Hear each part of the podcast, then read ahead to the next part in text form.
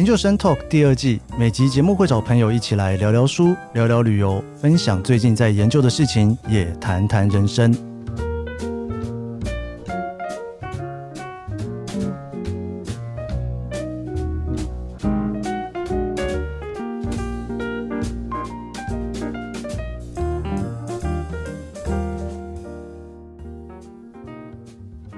今天的研究生 Talk 呢，我请到了一个非常特别的人哦，他是我小时候在看 PTT 的时候就会看到的人，但是我一直都不知道他是谁。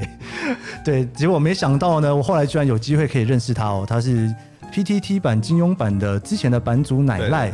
那后来呢，在最近他有一些新的作品哦，像包括写剧本啊，哈。那在去年呢，一个非常有名的电影《下半场》。对，呃，也是奶赖的作品。对，是因为第一次呃正式的作品被搬上大荧幕嘛。因为我因为奶赖自己本身也写武侠小说，对我也写武侠小说。那我就在上一次碰到奶赖的时候，我就跟奶赖邀请说，哈，有没有机会呢？我们一起来聊一本武侠小说，因为这算是解我自己一个小小的谜啦，哈。那奶奶呢，他二话不说的就说，那要聊武侠小说，那我们就来聊《笑傲江湖》。对，对，所以呢，我们今天呢就跟大家一起来聊一下哦，就是。呃，《笑傲江湖》这一部书，这个非常厚的四本在这里哦。我人生一共看了四次，第一次看的时候呢是高中的时候看的哦，那个传看看的有懂没有懂，以为这这推理小说看。那看完之后呢，就又看了第二次，嗯，然后后来又看了一次。那这一次呢，为了访问奶奶，我又看了一次哦。奶奶，我不知道你看了几次《笑傲江湖》？嗯，应该超过二十次吧。超过二十次，因为我金庸我是从十岁开始看，十岁开始看，然后我看完以后就是家里买了一套。反复一直看，一直看，所以说我从国小四年级到国小六年级，就是就是一直看金庸，就反复一直看。你有你每一次看之前，你会有什么期待吗？呃，一开始当然是第一次看的时候，当然是到底故事发生了什么，好想看。嗯嗯，嗯。然后第二次的时候就开始，第二次、第三次的时候就会开始去想，哎，他怎么做到的？哦，他做了什么事情？他怎么去处理的？为什么这么好看？是是是，就是这个故事到底有什么魔法？然后一直想要去拆解它，一直想要破解它。呃，很多套金庸的小说，我重看的时候哈，都不会有一种，哎、欸，这一次看的时候，我要特别看到什么。嗯。但《笑傲江湖》这本书特别不一样的地方，是因为我觉得它读起来有点像推理小说。对。所以当我第二次在看的时候，哈，就觉得里面的每一个人都 不不怀好意，因为因为我已经第一次看过结局了嘛，所以第二次看他的时候就觉得说，哎，这个里面的人。好像就不是这样，然后我已经知道结局了，他还讲这种话，这样可以吗？你就会有一种一边读的时候一边骂他的那种感觉。然后我觉得它是一个非常特别的推理小说。那我也听奶奶有聊过，说就是像一些西方的做法啦，嗯、或者是西方的推理的做法。对，金庸他本身他呃对推理小说，他不是推理小说迷，嗯、但是他其实对于西方的小说有蛮深的研究。然后影响金庸最深的小说是大仲马。还有莎士比亚，所以说他很多小说都会有那种冒险、刺激、阴谋的。但是，呃，影响他的比较是十九世纪或者是更早的西方戏剧、希腊悲剧这样子。但是你说近代西方小说的话，这个在《笑傲江湖》里面，呃，推理小说是近一百多年的产物。嗯嗯。然后《笑傲江湖》里面，它没有明确用到推理小说的哪一个轨迹。但是他用到的是推理小说很常常用的一种技法，叫做叙述性轨迹。是是，叙述性轨迹就是说你在讲一个故事的时候，这个诉说的当事人他并不是完全可以信赖的。嗯，那不一定是他是坏人，可能是因为他有个人的缺失，或者是他刻意隐瞒特定的，他不一定是凶手本人，只是可能他出于个人的喜好或偏爱。所以说他刻意遮掩或误导某件事情，或者是当然是从视角本身就有局限，所以只会看到事情的片段。嗯，那金庸在《笑傲江》里面大量的运用这种视角造成的资讯落差，然后来让我们慢慢的进入这一个充满罗织阴谋的险恶世界。因为你要怎么去调控这件事情，就是他很在《笑傲江湖》里面做的非常高明，就是他调控读者看到的资讯。你现在看到这个人这个样子，你现在看到这个事情是这个样子，好，一切都很合理。但是经过某个转折之后，你会看到事情的另外一面。嗯，所以说每一次翻转跟发现的时候，他不是那种用很粗暴式的，就是哦，这个人跳下悬崖，是，结果有一天没有死跳出来，然后解释说，因为我在海底发现了什么，所以又没死。这是一种很粗暴、很不负责任的方式。了解。而是金庸的设计是，所有的事情其实一开始已经在那边了，只是你只看到部分，你是瞎子摸象。所以你现在看到的是柱子，你没有错，是是你没有看到全貌。那随着故事全貌的慢慢揭露，这故事的层次跟多样性就出来。那 叙述性轨迹，我不知道金庸是不是刻意使用这个手法，但是在推理小说里面，其实这是一个经典的技巧。今天我来录影之前，我还特别跟奶奶说了，我们要尽可能的在不爆雷 的情况之下，我就少爆一点了，要完全不爆不太可能哦。那跟大家更聊聊更多这本书，如果没有看过的人，也有机会可以去看哦。不知道奶奶为什么会觉得说挑这一本。就是当当我当我问你说金庸随便一本都好的时候，你呃完全没有犹豫的就回答我《笑傲江湖》。呃，有两个原因，嗯，两个原因，第一个是《笑傲江湖》是金庸写的小说里面技巧最成熟的，哦，他几乎整本书你找不出，就像我刚刚讲的，哎，这个应该死了，怎么没死？嗯嗯，他找不出什么逻辑叙述上面的破绽，他他 bug 最少，是是，然后他也很少那种陈腔滥调，就是因为武侠小说里面很多，哎，跳崖没有死。然后在里面遇捡到一本武功秘籍，遇到一个，然后突然遇到一个武功高人，然后吃到什么仙丹妙药，忽然被蝴蝶骗走之类的。对对对，然后在武侠小说里面充满了各式各样这种很廉价的桥段。嗯，在《笑傲江湖》里面都有，他有不小心遇到了一个武功高手，是，但其实不是不小心的，他其实最后面都有一个很合理的解释，对，为什么会去那边。去那边其实是某个人的计谋，嗯，嗯嗯，学到那个武功也是某个计谋的一部分，是是，所以说他的技巧很成熟的在于说，他自然的很老练化用了这些东西方的小说的叙述技巧，是是，然后把我们在武侠小说里面最熟悉的那些桥段很精巧的编织起来，所以说看武侠小说不多或年纪比较轻的读者很容易被那种带来刺激性的桥段所吸引，可是当你的阅读量够大，你开始。回去比较客观审视写作系小说，你会很多小说你会开始觉得，哎，那个魔力没有了。对，但是《笑傲江湖》它几乎不会有这个问题。嗯，这第一个。第二个重点在于，《笑傲江湖》它的主题是普世性的。武侠小说或金庸的武侠小说，它很多会有一个问题，就在于说，尤其是我之前有当过一阵子老师，然后我要教学生引导的时候，我很难去跟他们推荐一个武侠小说。哦，为什么？因为他写作的主题跟读者。譬如说，一个十五岁的青少年，他的生命没有任何共鸣，就说：“哎，你觉得今天我们国家要灭亡的时候，我们应该要站在嗯哪边？这不是一个我们生活的问题。那对于很多的青少年读者来讲，像《哈利波特》就很好，《哈利波特》的主题是什么？《哈利波特》的主题就是纳粹。哦，其实你看一下，它其实就是一个西方根深蒂固的一个白人优越论。”真的，你真的是把我点醒了。哈利波特。真的是哎、欸，他从那里就在讲，是哎，高等人跟低等人，对对，对，高等巫师应该统治世界，然后低等的麻瓜杂种应该被驱逐，这完全就是纳粹。那今天一个纯血巫师，他本来应该进入史莱哲林，是，他应该是佛地魔的接班人，但他却不，然后他跟一个魔法世界的乳蛇家族在一起。他跟一个马种在一起，是是，是，对，所以其实这个是很纳粹式的主题。那这东西，你说你对西方读者来讲，其实这东西到现在一直都是白人优越论，是他们整个文化的一个算优礼，他们必须与之不断辩证。是，所以说这东西，你为什么要看？因为我不讲纳，我就算不讲纳粹，我讲到说人跟人应该分等级吗？应该用血缘吗？其实这个东西是他们文化的议题。是是，可是，在呃，金庸很多作品里面，我很难感受到现在对呃台湾的读者、年轻人，就是我是谁，然后我应该为了哪国奋战，这个东西我觉得不需要去谈。但是《笑傲江湖》里面，他谈到一个普世性的，每一个人都会在乎的问题。就是权力斗争，是对。那这东西有点成熟，可是你总有一天会遇到。要讲到权力斗争哦，通常真的就是要用人来带哦，就是看几个人之间他们对于权力的想法啊，或者是斗争的想法哦。我想我们先休息一下，下一段节目我们就专门来讨论一下几个人物他对于权力斗争的一些想法。好。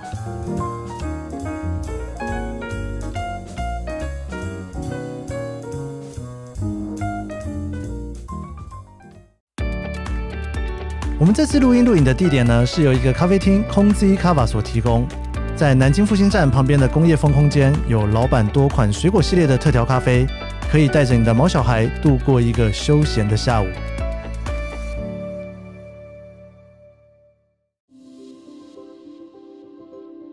我们讲到权力斗争这件事情哦，因为这部故事呢，其实一开始就是从一个算是怎么讲呢？算是灭门惨案开始。没错，那灭门惨案其实是一个武侠小说很常发生的情节桥段，经典桥段，对不对？就是你到哪里，反正因为你灭门惨案，你就必须得复仇。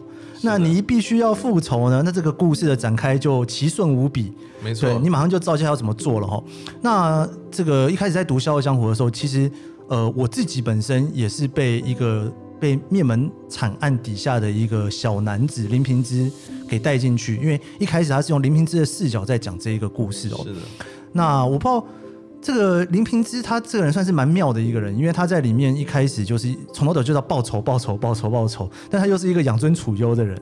对，对，我不知道奶奶对于这一个人是怎么看的，他的故事是长什么样子呢？林平之是完美的一个传统武侠小说的男主角，所以说你看他身上的设定，这这个第一回写的非常的好。嗯，嗯，这是一个幸福的家庭，对，然后有一个少年英侠，然后背负着家族的荣辱。对，然后他第一次出手是路见不平，拔刀相助，有人在欺负小女孩，然后这个弱女孩很丑，所以说今天林平之出手不是因为好色，不是因为想把正妹，而是说，哎，你怎么能这样做？我看不下你这样做，对，我必须要出手。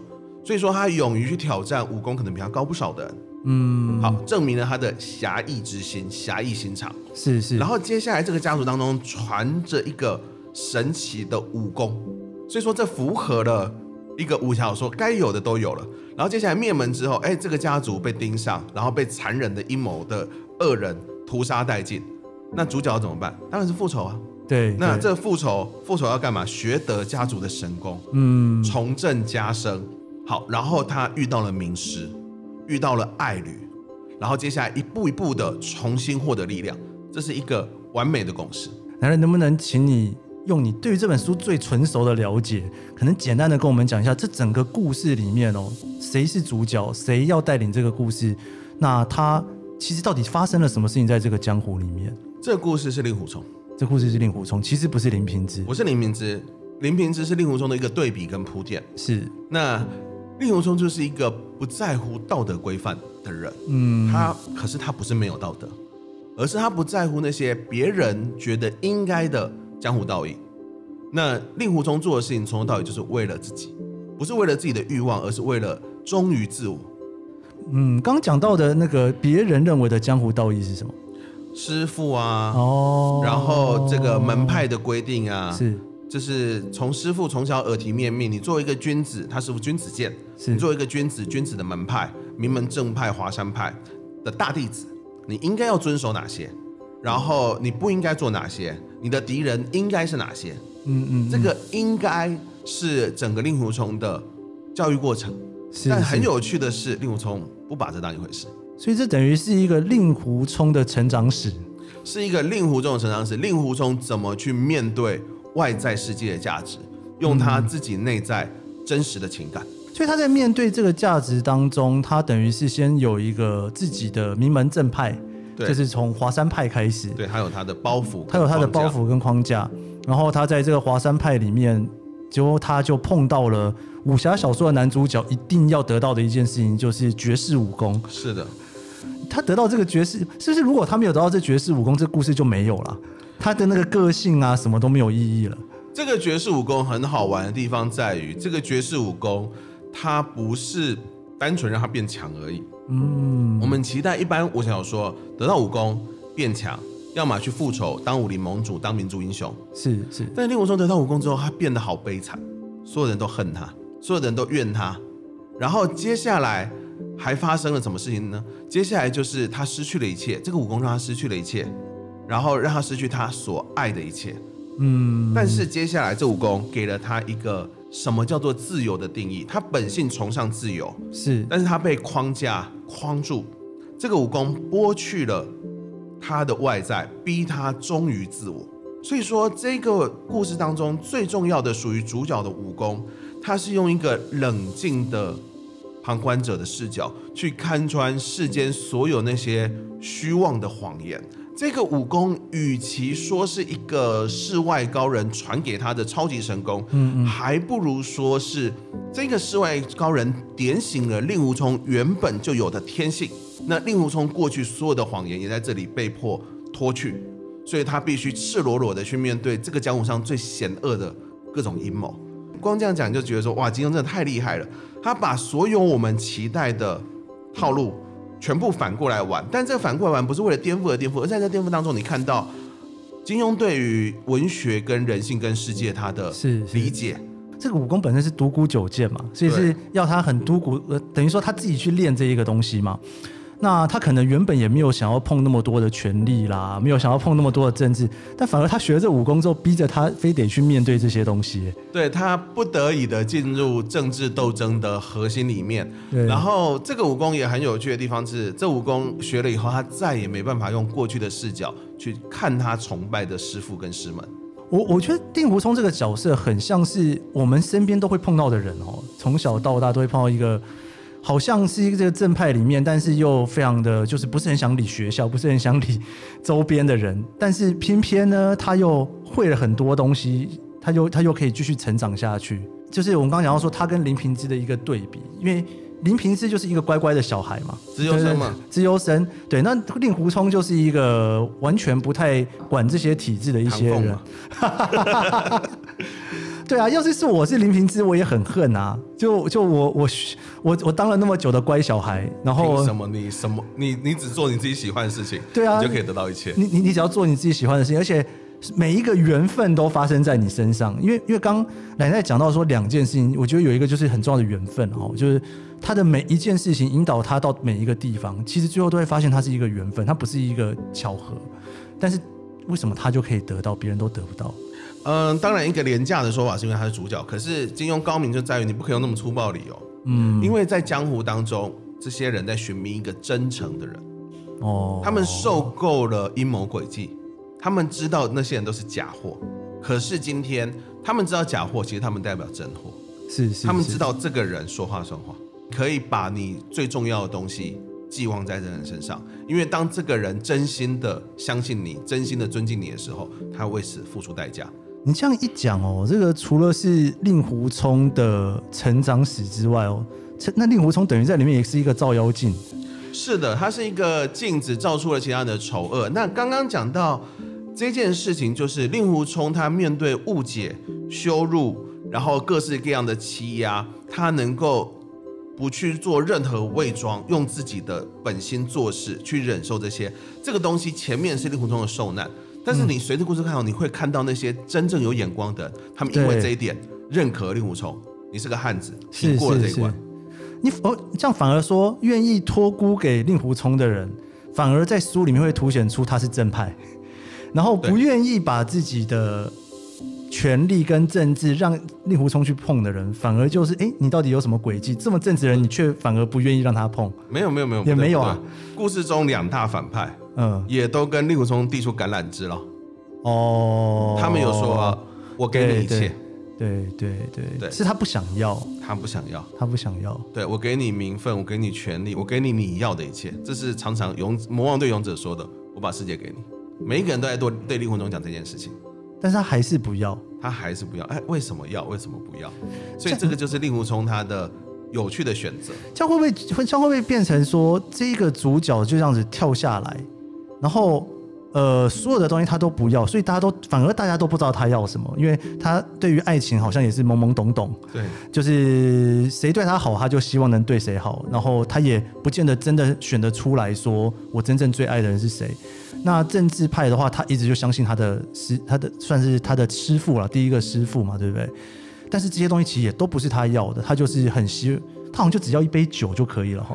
这部书继承的就是道家思想，是是不要，我不要什么，因为在天下大乱的时候，你实在无能为力。嗯，每一个人都是坏人，每一个人都是野兽。是是，那你能做什么？你唯一能够做的事情就是对这些人说，我不要。嗯，他这样是不是感觉很像入世的隐士？是的，所以这本书是隐士之书，隐士之书。所以说，他真正的师傅风清扬就是一个不折不扣的隐士。但是他，但是他派了令狐冲出来，在这里面他也没得选择。他没有派令狐冲哦，哦，他没有派哦，是令狐冲自己愿意的。也不是，而是说我很孤独，嗯，然后我有这套武功，嗯，你要不要学？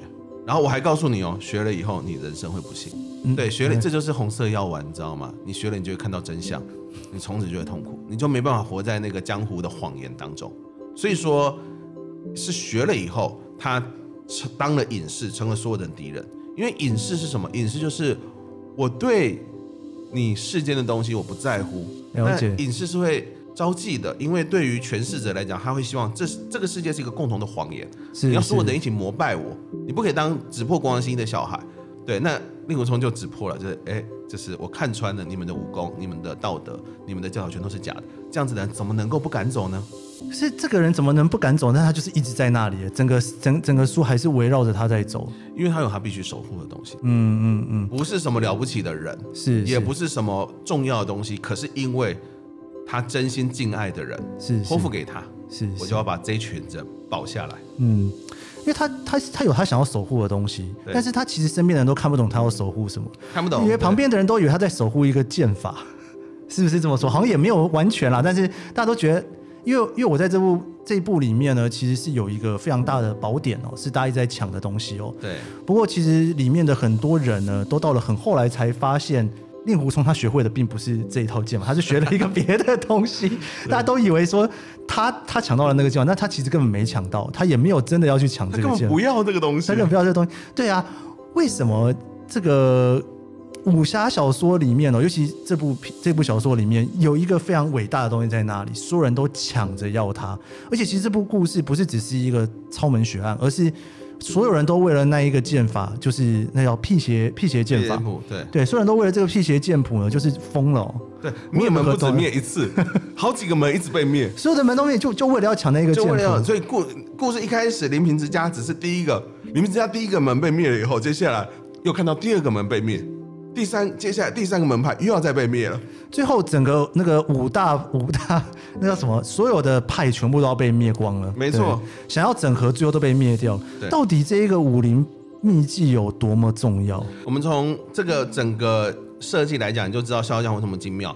毕业剑不就是魔戒哦，你得到它，你就可以得到全绝对力量，但是你会被它控制。但是没有人印证这件事啊，就大家只有听说这件事，都没有人在印证。最一开始啊，最一开始，所以说大魔界大家也不知道会被控制啊，只有甘道夫知道啊，其他人都觉得我可以驾驭他，萨鲁曼觉得我可以驾驭他，那是其他人太鲁蛇，所以说才会被他控制。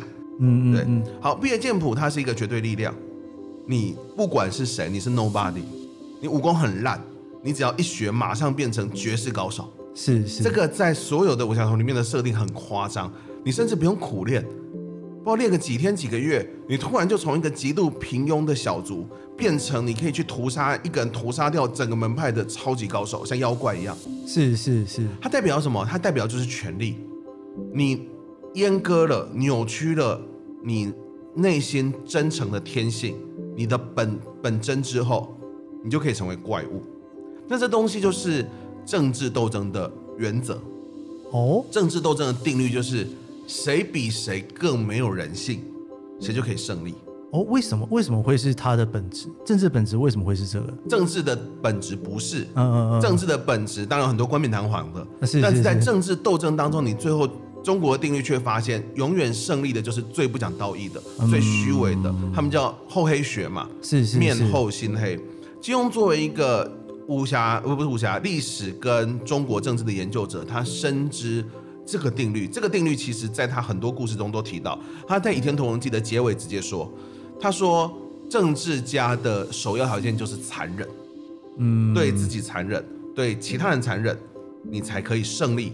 所以说，碧月剑谱体现了这件事情。你只要狠得下心，把你身上最重要的东西毁灭掉，你马上就是绝世高手。那反过来，那毒酒剑是隐士的象征，嗯，你学了，你就孤独终生。”你学了，你就不再涉足江湖斗争；你学了，你就不再是江湖争逐的核心。所以说，其实这两个武功啊，几乎都是一瞬间让人转变的。独孤九剑学了几天？对，是几天就学完了，几天就学完了。嗯，然后他没有什么，他不是那种哦，你要苦练个五年、十年才可以大成的武功，一瞬间这几天突然你就从一个。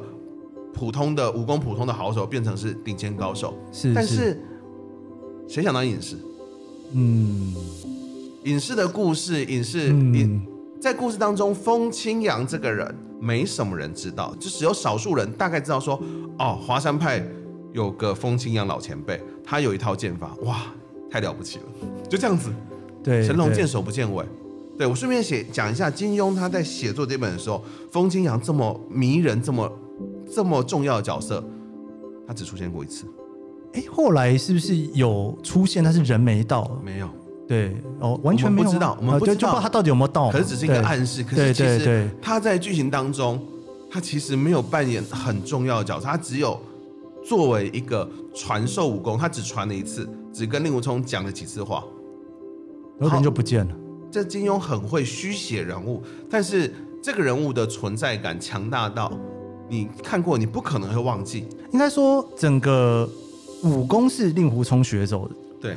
但是这个武功却不是令狐冲发明的，对。然后令狐冲等于说这呃，应该怎么讲呢？所以你刚刚讲到的隐士，就是说隐士发明了这一个隐士的武功，对。但是他把它传给了另外一个人，对。但是那一个人要不要当隐士，又由不得他了。对，但是学了这武功之后，在金庸的设定里面，武功跟随着人的本性。在金庸写作一本一个武武功的特色，就是他有金庸的武功是跟着人物描写的。所以说，今天他们隐士挑选隐士，传授一套隐士的剑法。嗯嗯。所以说学了之后，你就会变成隐士。反过来，如果你本性不是隐士的话，你也学不好，你也学不会。应该说，想要学辟邪剑法的人，他可能本身就是一个想抢权力的人，他就是野心家，他就是野心家，所以他才会去学辟邪剑法，才会想学。对，而且这辟邪剑谱这一套武功跟他相关的武功，在这个书里面是强到不可思议的。嗯、对，它里面这套武功学的最透的，它整个强大到你是很难在一个武侠小说里面看到一个一个 BOSS 的强度是这么夸张，完全没有办法。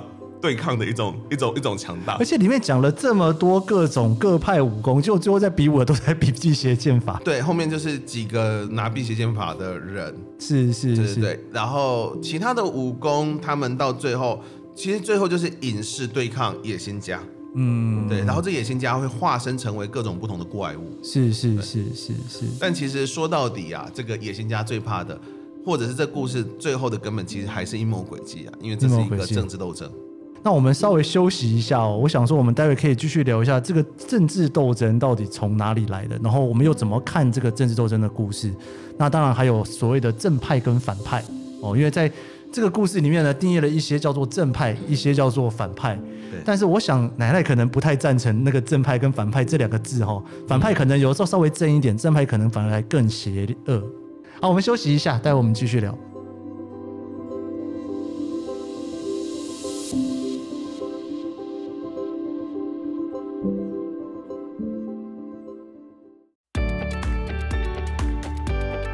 研究生 Talk 第二季，每集节目会找朋友一起来聊聊书、聊聊旅游，分享最近在研究的事情，也谈谈人生。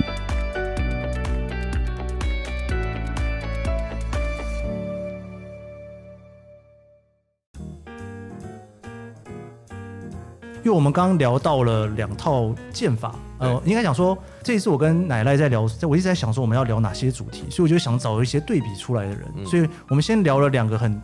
完全不同的人，一个是林平之，一个是令狐冲，一个是主角，另外一个是怎么讲呢？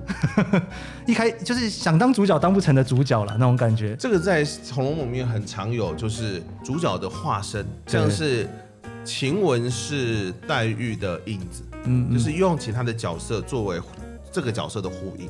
那我们刚刚第二个呢，我们又聊到了这个是所谓的两套武功，对，对，那个两套武功的对比哦，一个是。辟邪剑法，对，这个大家都要抢的一个剑法。那另外一个是独孤九剑，没有人想要的一套剑法。我们也可以从这个故事里面看到了想要权力斗争的人跟隐士之间的关系哦。那最后我想来聊聊这个所谓的正派跟反派哦，因为呃，其实一开始也不能说一开始啊，就整个故事一开始导引我们的正派就是像华山派啦，主角的门派，主角的门派哈，就是一个大正派哈。那大正派的那个守门人呢，一直被大家说是伪君子。哦，君子剑，君子剑啊，君子剑啊，一直被他说这是君子剑，那这个就不不能爆太多雷哦，所以他最后发生什么事情，大家可以自己去看。不过这个所谓的正派呢，其实也马上凸显了另外一个所谓的反派哦，这个算是日月神呃，对日月神教，对日月神教算是这里面所规划的一个反派哈。对，因为这个故事的设定嘛，就是刚开始就告诉你了，这个正派五岳剑派。华山、嵩山、横山，嗯，泰山、横山有两个横山，然后这这五个联盟去对抗另外一个超级邪恶的、超级坏的，对，神神秘秘的一群黑木来的日月神教。嗯、故事一开始就非常壁垒分明的告诉你，今天只要是对方阵营的，就是十恶不赦的人。是，对是，而且这两个这两个不同的教。你看，想说一个所谓的正派的教，一个邪教，他们居然在故事的一开头里面就一同做了一个曲，哦、就是他们两个代表人物，他们两个重要人物做了，就是做了《笑傲江湖》曲，做了《笑傲江湖》曲嘛。所以他其实在这里面一开始就埋了一件事情，就是正正派跟邪教两边虽然都有各自的斗争、政治斗争跟权力，但是他们还是可以一起写一首歌的哦。那写完一首歌之后，他们就开始继续去斗这些政治跟权力。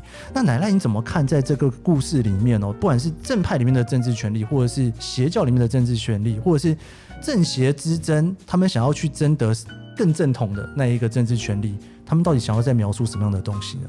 这个东西就是从这个二十世纪开始，这个世界进入了一个主义之争。主义之争，对，就是。嗯不管是马克思主义啊、三民主义啊、各式各样的主义啊，是是。今天主义路线不同，嗯，我们就是敌人，嗯，敌人我们就要斗之而后快，OK。所以说这件事情多精妙啊！故事一开始就告诉你说，主角自己的华山派，他们有主义之争。哦，对，这个主义不是说很多人里面还直接讲了哦，里面的一个就是武功不高的人说，争着干嘛？谁强谁当家？是是，实用主义能不管黑猫白猫，能抓老鼠就好猫。是是，哎，你不可以讲这话。主义之争是生死立判。嗯嗯嗯。但是你到这东西很荒谬，你的主义到最后你会发现这是话语权是的斗争。今天我为什么要分这个正派反派？就因为我要斗臭你。嗯嗯嗯。然后我抢到这个话语权，我说你是反派，我斗你，我就理所当然了。是。那这个东西，这本书写于文化大革命时期。嗯，然后金庸他是香港《明报》，他是老板，然后他是香港一流的这个社论政论家，所以说他每天在观察着政治局势的变化。那个东西当然他自己有说，我不是讲中国政治，因为这件事情绝对不是发生在一时一人一地。对，这种呃，非我族类，其心必异。可是族什么叫族类？族类其实是。斗争的工具，嗯嗯，所以说今天正派反派就是谁有话语权，我就说你是正派，说你是反派，我可以随意揉捏。所以说所有的江湖道义，所有的江湖规范，全部都是假的，都是斗争的工具。最精妙的地方在于，这东西我们对政治的理解其实是这个样子，可是在故事当中，他居然可以透过一套武功去诠释这件事情。说到底呀、啊，所有的人的路线之争，就是因为同一套武功。哦，你说同一套武功，所以才会有路线之争。对，所以其实你们争的都是，你们是同一群人，嗯，你们还就是瞎子摸象，你们拿到同一只大象，是是，你说这是绳子，你说这是扇子，你说这是水管，所以你们杀成一团。可其实你们环绕着这个大象，那其实你们明明知道你们为什么要杀成一团，其实你们只是想杀死对手而已，你们根本不想争大象是什么。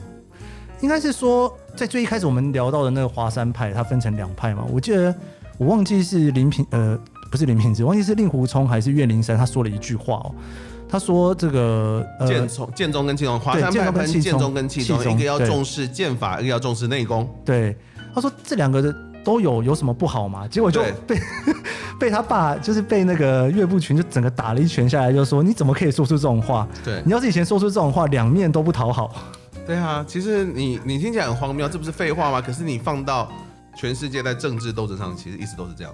对，就是你你两边都说还不错，就是两边都不讨好。你无论如何，你得选一边站下去。对，那问题是这两边哪一边是好人，哪边是坏人？你会发现，从头到尾都没有好人坏人，他们是同一种人，他们是追逐权力的野兽，他们都不是人，甚至你也不能说他们是坏人，因为这世界里面没有好人，他们都是同一种人。所以这里面只有两种人，一种是追逐权力的人，另外一种是隐士。就只剩这两种了，还有韭菜啊！哦，还有韭菜。所以说，到底正派是好人还是反派是好人？你会发现，哎，其实不重要。哎，道德标准是用来去斗臭对方、斗垮对方的斗争工具。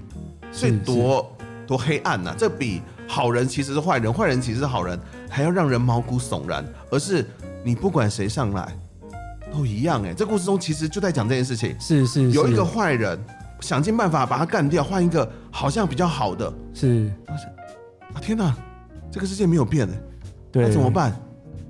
我们就离开这个世界，我们笑傲江湖，我们把这江湖当做是一个笑话，当做是一个谎言，荒谬的一个闹剧。令狐冲最后就看穿这一点，他突然觉得，天哪，这一切都是闹剧啊！对，他做到什么？笑傲江湖啊，假的，我不要。这本书里面哦，呃，如果我讲错的话，奶奶可以纠正我一下。这本书里面呢，其实这五大派哦开了两次会，嗯，诶，一次会是非常早的时候开会的。那那一次开会的时候，像我在读的时候，我还会觉得说，哦，这个大家在争，也不算争啦，大家在讨论这个谁才是最好的，对，或者说谁才是最正派的，我们要怎么去打这个所谓的反派。但是开第二次会的时候，已经是还在很后面哈。他们开第二次会的时候呢，已经是反目成仇了。对，就是他们已经没有在讨论说到底，呃，我们谁才更有资格当这个盟主？对，反而是我们谁抢得到这个盟主，然后把其他人杀光。对，把其他人全部暗杀。然后你会注意到，他们说我们要团结强大的目的是为了对付反派。对，可是其实没有人当，没有人 care 这件事情。反派活得好好的，其实反派是被制造出来用于内斗的。假想敌耶，对对，对，反派根本不想管他，那反派在干嘛？反派在内斗，你这边在内斗，我这边也内斗。我说我内斗是为了要干掉他们，其实我根本不不想管他们，我在里面杀成一团。那他们呢？他们也不想干掉我们，他们对吧？在里面杀一团。哎，有没有觉得好像这根本就是 一直在发生我们身边的故事？哇，你刚才讲到那个反派杀成一团，我真的觉得非常好笑，因为正派杀成一团的那种杀法跟反派杀成一团杀法有点不太一样。正派杀成一团的方法是在讲大道理，对；反派杀成一团的方法没有在跟你讲大道理，反派杀杀成一团的方法就是非常的明确的，就是我要你，你不要；我讨厌你，你你不喜欢我；我要给你，你不给我。可是本质其实是一样的，是一样的，对不对？对。所以这样子这样子讲起来，正派杀成一团比较累。这还要装一下，你还要辩论，然后还要打一下，还要正派比较弱啊。反反派敲两下死了就换人当做主，正派不行呢。但是说到最后，这些斗争工具是弱者的武器，嗯，阴谋算计、暗箭伤人是弱者的武器，因为强者不需要，因为强者把你干掉。可是啊，到最后总是弱者胜利，因为这就是历史斗争的定律嘛。对对，对，就是越残忍的。越能够获胜，是是，对不对？项羽跟刘邦，是项羽是战神，无所不能，只是在战场上是所向披靡。那刘邦会什么？忍，是伏低做小。当你对项羽有一个故事啊，项羽抓了刘邦的老爸，说你不投降，我杀了你老爸，把他炖成肉汤来吃。刘、嗯、邦说：“哎，分我一口。”真的是要够狠哦，这么不要脸。你看，这就是为什么我说我看了四次《笑傲江湖》，每次看到最后，我都觉得有一种。很难过的感觉，就是说，哎，又再次看清了这些人在干嘛。我就想问奶奶一个问题哦，你觉得金庸为什么最后要让令狐冲拿到一切？也不能说拿到一切啦，就是等于说他就真的脱身了。他大可不要让令狐冲脱身。我其实我觉得他结局可以更虐。嗯，如果更虐的话，这结局其实我是有一点点不满意的。但是我觉得可能从商业作品来讲，你还是要给主长一个主角一个好下场。虽然这个好下场也没有多好了，嗯，但其实如果你真的把政治斗争贯彻到底的话，其实你可以想象，真正残忍的政治斗争，你影视怎么有容身之地呢？或者是你可能要面对你更残酷的抉择。但是金庸就像《神雕侠侣》，他也没有给一个理所当然，最后突然就是像福尔摩斯跳崖，最后还是不能死，因为读者说你不可以死哦，不可以杀了他，你一定要让他复活。对对对，对，因为金庸他。这个东西它不是说，哎，我在家里我写一个名作传至名山，他写的是卖报纸 的。是是是，他他是一个从一开始打从写第一个字就是以商业目的在做的一个作品。所以它惊人的地方是，反而是哎，在商业作品里面可以探讨到这么深刻。那我们今天把它作为一个经典文学作品的时候，好像我觉得你在人性上面你有一个还没有在过去的坎，但是你回来看，哎，这东西一开始就是为了卖报纸的连载。对，所以说其实它结局可以更黑暗。但是作为这样一个大部头的主流畅销作品，我觉得你在漫威作品里面，你要写一个绝望的一个作品，大概老板也、嗯、老板也不 OK。呃，在结局的部分来讲，我自己看了会觉得还是有一点小感伤啦。那个感伤点就是在于说，当然第一个就是他已经把主角令狐冲的成长故事交代完了，是的。然后交代完之后，他就让他离开了。但是这个江湖还是没有任何改变，而且这个江湖最后混乱的那一个状态是没有人要去帮他收尾的。呃，我这样，我用我很喜欢的一个作家，作家叫楚威格，嗯，然后他写一本书要感谢蒙恬，他说要真正能够读懂蒙恬，人不可以没有失望，嗯，不可以没有历练，不可以没有经历过种种挫折，是，是，因为只有这样才知道在乌合之众疯狂的时候。要保持一个人的尊严，保持一个人的清醒跟理智，是多么可贵的一件事。那其实为什么这么灰暗？是因为他已经预设这个世界是没救的。OK OK，我没有一个英雄。呃，武侠故事其实是英雄故事，侠就是英雄。嗯，侠英雄要做什么？英雄当然就是要拯救世界啊。这这个是所有英雄故事的套路。你的世界可能是。呃，一个班级，你的世界可能是一个门派、一个家庭、一个城市、一个地球，看你的故事的场景。但是你最后突然这故事告诉你说，英雄能够做的事情就是，我不要，我什么都做不了，我不要跟你们玩，然后我离开这一切。最后人性的底线是到这边，那那些就是在场上不断撕咬轮回的呢，你什么都做不了。呃，《笑傲江湖》还有两个我觉得特别精彩的部分。是，然后一个是刚刚讲到就是叙事观点的切换，嗯，那我觉得这个在叙述的时候，这个东西，我觉得看的人，你刚才如果觉得沉闷什么，你一定要忍耐，看到夷陵出场，夷陵出场，当夷陵出场去叙述这个令狐冲他的故事，他怎么样是去经历这场恶斗的时候，我相信，我觉得这个开头是武侠小说史上可能是罕见的。非常惊人的伟大的开头，嗯，他整个说书的节奏引导，然后视角的切换是极其迷人的。那我觉得这个是整个金庸，我觉得你好奇这本书适不适合你，你看一下这个段落，OK，然后你看完以后，你大概就会觉得说，哇，天哪，这真的是一代宗师的手笔。然后另外一个就是金庸非常非常擅长做这件事情，是金庸非常炫学，在故事当中。当金庸他总是能够很迷人的去谈论一些杂学的东西，譬如说里面有一些桥段非常的精彩，他连喝酒要配什么酒杯写的那几千字实在是非常精彩绝伦呐。然后后来令狐冲去了一个艺术家庄园，对对，啊，那艺术家庄园那一段好好看。